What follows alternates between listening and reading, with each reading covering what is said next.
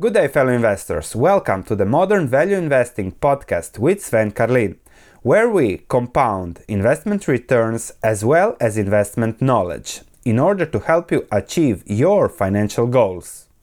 Good day, fellow investors. Ray Dalio recently gave an interview with CNBC at the Greenwich Economic Forum, and in 17 minutes he said it all. He gave a description of the economic and market environment we live in, the outlook, what has to be done, and what we can expect. He reiterated this with his LinkedIn article titled The World Has Gone Mad and Capitalism is Broken. However, he said it all by just using a few words here and there as the article and interview are just a summary of his ideas. I wish to add value to you building on Dalio's words and explain his message. This should give you a good perspective on how you stand, where we are now, and whether you are prepared for this environment that is coming. As the world has gone mad and the system is broken, Ray Dalio expects a paradigm shift, and we have to see whether we as individuals, investors, portfolios are prepared for what is going to come in the economy, in the markets, and in general. The topics are separated on the economy, on the market, so we are going to discuss what are the main issues in the economy, in the markets, and then what can be done to solve that in general and also from an investing perspective. So let's start immediately with the economy. To quote Ray, the world has gone mad and capitalism is broken. Monetary policy is not working anymore because there is absolutely no benefit coming from lower interest rates and more money printing. And what are central banks doing? They are printing more and more money and lowering interest rates. Just over this quarter, there will be 23 global interest rate cuts that will supply even more money, make money more available just for those that are creditworthy. The majority of the population doesn't get access to this more money, thus, the system is broken because it helps only the rich getting richer and not everybody. And that's one point that Ray Dalio makes very, very well. The Fed has tried to increase interest rates lately, but has immediately reversed its policy and it has tried to lower its balance sheet. If you look at the red line here, but also the policy has been quickly reversed after just two years of unwinding, and that is the Fed and that's just the Fed. We have the ECB continuing with stimulating the economy on a monetary perspective.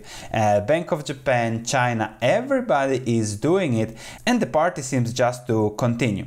The thing is that all the developed countries have seen sluggish economic growth, and uh, they are trying to print economic growth. They are trying to financially engineer economic growth, but it's not about financial engineering. They can postpone issues, but they have to really solve issues if they want to improve things. And the issue is always the same. You can push things up by using debt, but sooner or later those things come back to you and chase you and decrease your growth in relation to your growth in productivity. Growth in productivity can be achieved through uh, education improvements, which is not the focus. The easiest thing you can do is print money, and that's why they are just printing, printing, and printing. Demographics don't help. There is no demographic growth, especially in Europe, and the, the United States are even the best among developed countries on that playing field. So slow demographics, a lot of money, high debt levels are not painting a good picture for the future.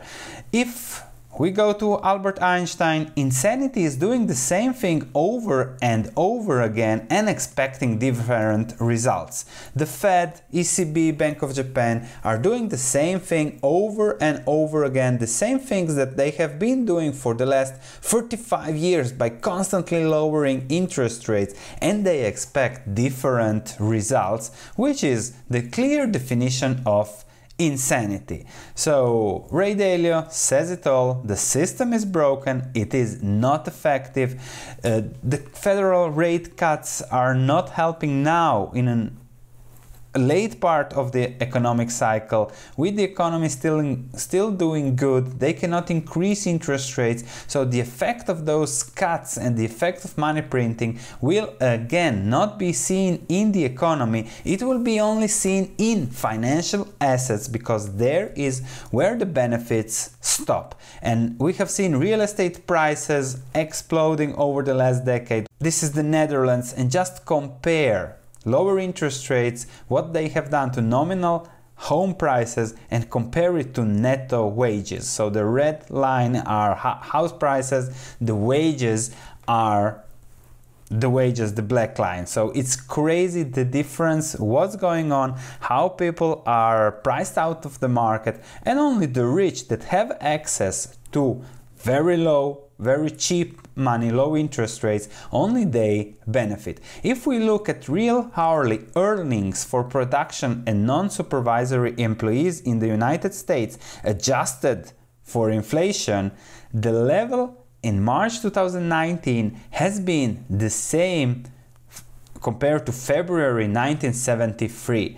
So the American worker doesn't see any benefits of what's going on and uh, the wage is not growing, which is increasing the gap among the pop- population, which is something Ray Dalio is really focusing on because historically we have seen that those gaps ebb and flow and when it starts to change, when the current focused on creating wealth rich make the richer richer changes when the current current changes then it will be issues for portfolios for everything so the bottom 90% of the population in the United States hold, held about 33% of the wealth 30 years ago. Now it's less than 25%, while the top 1% held 30%, and now it's almost to 40 percent. So the rich are getting richer, those that have access to capital. The wealth gap will change the current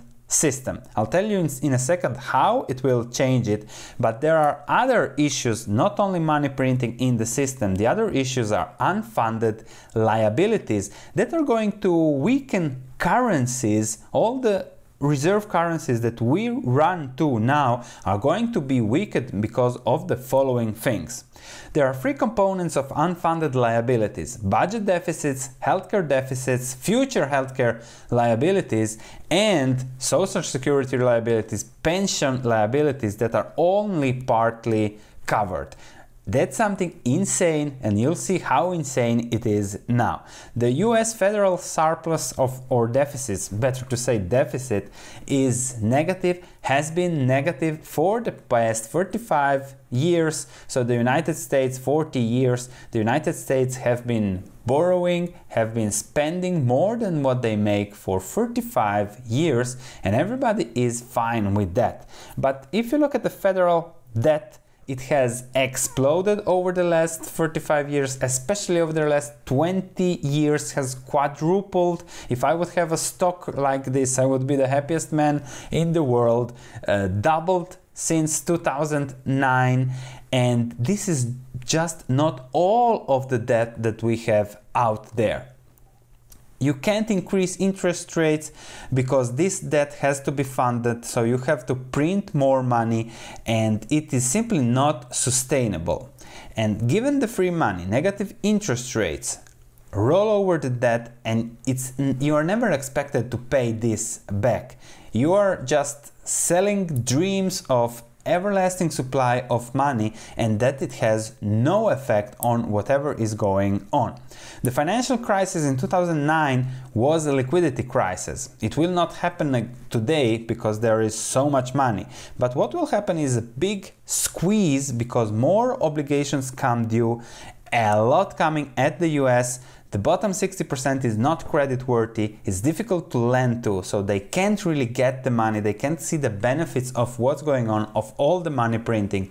The money doesn't go through to help the people and stays in the financial system. Everybody's doing the same. If we look at global debts in US trillions as a percentage of GDP, 1997, 2007 and 2017, it's the chart is simply insane. Just look at government debts globally. In 20 years, it went from 19 trillion to 63 trillion and from 58% of GDP to 87% of GDP. The financial sector also 53 to 80%, and household debt went also from 15 trillion to 44 trillion.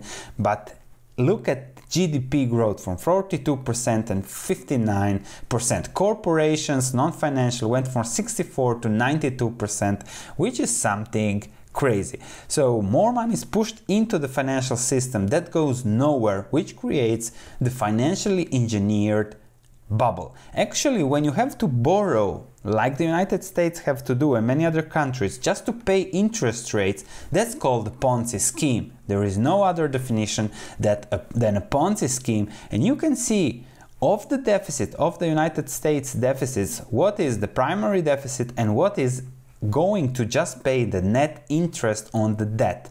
If interest rates increase due to external forces, the US will be in big, big trouble. The outlook is actually terrible. If we look at the congressional congressional budget office not some mumbo jumbo from some researcher out there just from the projected deficits and federal debt held by the public over the coming years the growth is staggering. It's going to increase to 160% of gdp and then uh, somebody will say okay japan has 240 and everything is good it's not good, my friends. It's not good in Japan. If you look at where the spending is going to go, of course, big growth in net interest spending, big growth in ma- major healthcare programs, and big growth in social security. So that deficit is going to be have to be covered somewhere, and the biggest way of covering is to print more money to cover for demographics, for natural forces, older people are going to be more and more older people, social security, healthcare programs, and these are liabilities that are not on the balance sheet now, but will be coming in the future and are certain. The thing is that weakening demographic trends, the potential labor force adding to productivity is not there and there is the potential labor force productivity that depends on many things but we have seen over the last 10 years it has been much much lower than in the past plus something extremely important for investors if you have a pension fund don't expect it to deliver on its obligations. They expect to deliver 7% per year in return on your funds, which is something impossible given the current economic environment and impossibility of raising interest rates. The latest investment return assumptions, but by various American pension funds and global, are ridiculous. The Alaska Teacher Pension Funds expects to make 7.48% per year over the very long term. The New York State and local police and fire 6.80%. Where are they going to find returns of 6.80% beats me. So they say this will be your pension, this will be our returns. Those returns will not be like that in the current environment where the 30 year bond gives 2 3%. So it will be 2 3%. Pensions will be cut, and there will be a lot of unrest when the Alaska teacher retires in 10 20 years, hoping to get X, and he'll get just half of X as a pension. So the solution will be cutting benefits, cutting pensions, ri- raising taxes, and printing more money.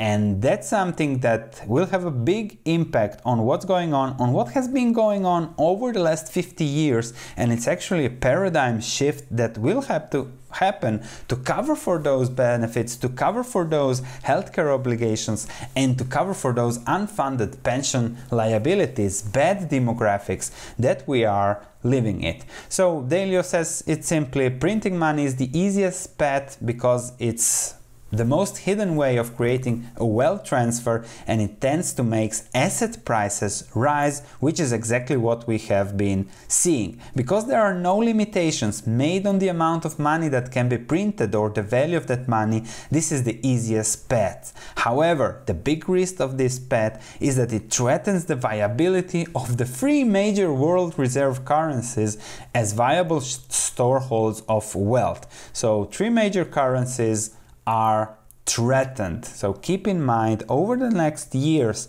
and then again, you have those pension funds that have invested in bonds. So currencies are threatened. The value of those currencies will be debased to pay for all the shit that's going on.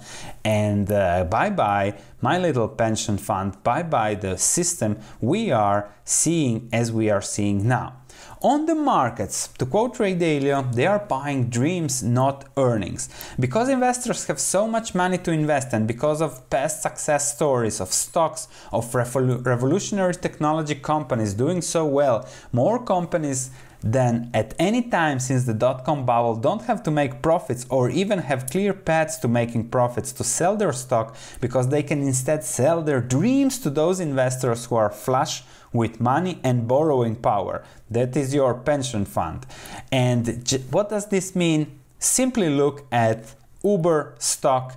Key highlights growth, they are growing 29% per year, wonderful. Then they push it on uh, adjusted EBITDA 600 million, everything is positive. But when you look, okay, net loss attributable attributable to Uber Technologies 1.2 billion over the quarter that even improved and then you look at okay it's a lo- money losing company how much cash do they have they have 12.7 billion in cash thanks to the latest ipo that's what ray dalio says about selling dream and people that are flushed with money. When you look at the normal financial statements, you see that over the last nine months, Uber lost 7.6 billion dollars and that's the reality they are selling dreams and it's not just uber it's many other companies like tesla or um, WeWork, we don't even have to mention it. And that's a big, big risk because where are the returns going to come from? All these companies operate in highly, highly competitive environments, and there is so much money also for the competitors that it's very unlikely they will grow they will give positive returns to capital invested and those IPO investors are your pension funds so they are really really doing funny things asset prices continue to go up Ray Dalio suggests there will be no crash because there is so much money in the system, so there is no liquidity issues, no crashes ahead, but very, very, very low returns from all asset classes. If we look at earnings over the last 10 years, if you look at the bump received by increased taxes, buybacks, etc., real earnings, real corporate earnings didn't change much over the past 13 years. S&P 500 earnings in 2006 were 103 points, then we had the crisis, and now those are given also the low much lower taxes, those are not much really different and show growth of 1-2% per year over the last decade. That's what you have, that's what people are investing in, and this is mostly thanks to financial engineering, not to any increases in product productivity or similar. And the outlook is that taxes will be pushed higher and it will put pressure also on stocks for long term investment returns, those returns that really matter when it comes to retiring and when it comes to investing. So, on the outlook, there is populism, the wealth gap is increasing, it will have a lot of pressure on tax policy benefits, and there is no effective monetary policy out there. Fiscal and monetary policy coordination will be necessary due to negative interest rates, and that's very, very dangerous because when you give a printing press to the politicians, it can lead to Weimar Germany 1920s scenarios large budget deficits, large debt, pension liabilities, healthcare liabilities. There is going to be a lot of money printing, so say bye bye to your currencies. Earnings will be driven down by taxes. Companies are selling dreams, not earnings money printing, a lot of it is the conclusion, and the answer is a paradigm shift. Those things that supported the economy in the past, low interest rates, high debt, money printing, will be in jeopardy. The system is stuck, you can't raise rates, everybody has debt, the borrowing is stimulated, it's competitive, and when you have to reverse it, it will put pressure on everything that's going on. You can't reverse things anymore, those are not benefiting the economy, there are no trickling down to the majority of the population, and it is time for a paradigm shift. So, to conclude, the financial crisis was a liquidity crisis. It's not going to happen today. There is going to be a big squeeze by more obligations coming due, especially in the US, Europe, Japan, and uh, that the financial help is not trickling down to other population. You will see more populism, more taxes. Uh, the rich people are going to go to the countries that have lower taxes, and the outlook is a slow painful outlook for the very, very long term. Thanks for listening. If you have any comments, please let me know. If you enjoyed this podcast, please leave a five star review as it means a lot to me. Thank you, and I'll be speaking to you in the next episode.